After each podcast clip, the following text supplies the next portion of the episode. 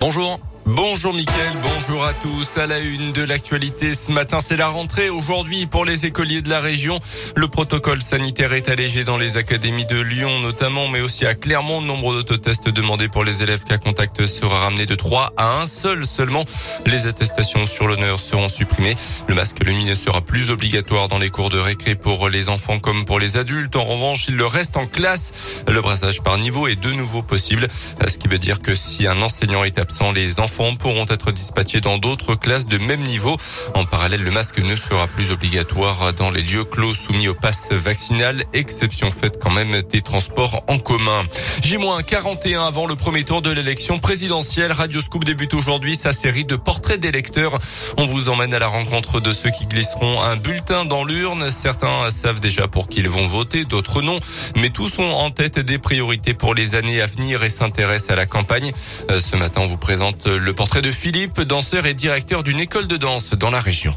Marqué par les restrictions sanitaires, Philippe regrette aussi la politique jugée trop libérale d'Emmanuel Macron entre la suppression de l'ISF et la baisse des APL. Au-delà du fond, la forme lui a aussi posé problème. Le président, il rassemble, il pense un peu à tout le monde et peut-être pas à son parti ou à ses partisans ou ses puissants, etc. Un manque d'écoute, même une attitude. Euh, on se souvient, euh, les Gaulois réfractaires, j'ai envie d'emmerder les non-vaccinés. On parle pas comme ça aux gens, je pense. Comme à chaque élection, il ira voter avec conviction au premier tour plutôt en faveur de Yannick Jadot. L'engagement écologique, c'est important. C'est vrai que ça serait pas mal de laisser la chance aux écologistes. Peu importe qu'il ait des chances d'être président, c'est qu'est-ce qui me semble être une priorité du moment. Je suis assez sensible à ça. J'ai des enfants. En tant que parent, ça fait peur. Autre priorité pour lui, l'éducation. Pour la tout réformer dans l'école. Revenir à l'essentiel, donner du savoir, des projets de groupe, par l'artistique, par le sport, par la création. Ma première mesure, ça sera un acte fort sur l'école. Il regrette d'ailleurs que le sujet soit le grand absent de la campagne. Et Philippe envisage lui-même de se présenter aux prochaines législatives sans soutenir aucun parti.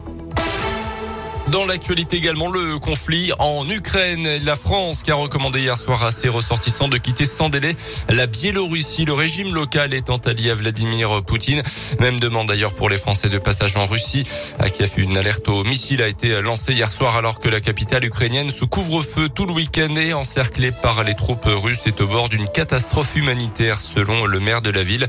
Notez que la FIFA, la Fédération internationale du foot, a décidé que les prochains matchs à domicile de la sélection de Russie se dérouleront sur terrain neutre hors de son territoire. L'hymne et le drapeau russe seront par ailleurs bannis. Une décision inacceptable a réagi le patron du foot polonais dont l'équipe doit justement jouer contre la Russie en barrage au mondial au Qatar. En rugby, vendredi soir, l'USBC est incliné à domicile face à Vannes 26 à 9 et retombe à la 15e place à un point du premier non relégable. Après son succès face à Agen, à Verchères une semaine plus tôt, les Violets n'ont pas su rééditer la même performance et l'entraîneur des Violets, euh, Fabrice Estebanez, assume cette défaite mais reste positif quand même. On l'écoute au micro Radio Scoop de Didier Berthet. L'action, elle est mitigée parce que entre euh, la déception de ne pas avoir fait ce qu'on a dit, mais aussi la frustration d'endosser un peu cette défaite-là, j'ai peut-être pas bien analysé euh, la fraîcheur de certains garçons. Euh, je prends un peu cette défaite pour moi. On a un objectif, il y a un cap à avoir. Y a la première vague, tout le monde qui saute, tout le monde baisse la tête, et on m'a donné un objectif et, on va l'atteindre. Et ceux qui veulent baisser la tête, ben, ils baisseront la tête, mais j'en veux pas. S'il y en a qui veulent être abattus, ils vont l'abattoir, et boum, et c'est fini. Il reste encore euh, quelques matchs. Je pense que les garçons vont, euh, vont répondre présent, mon staff va répondre présent, le public va répondre présent euh, et on va, et on va y arriver. vendredi prochain, le 15 Burgien se rendra à Narbonne, lanterne rouge, avec l'objectif de s'imposer pour ressortir enfin de cette zone rouge.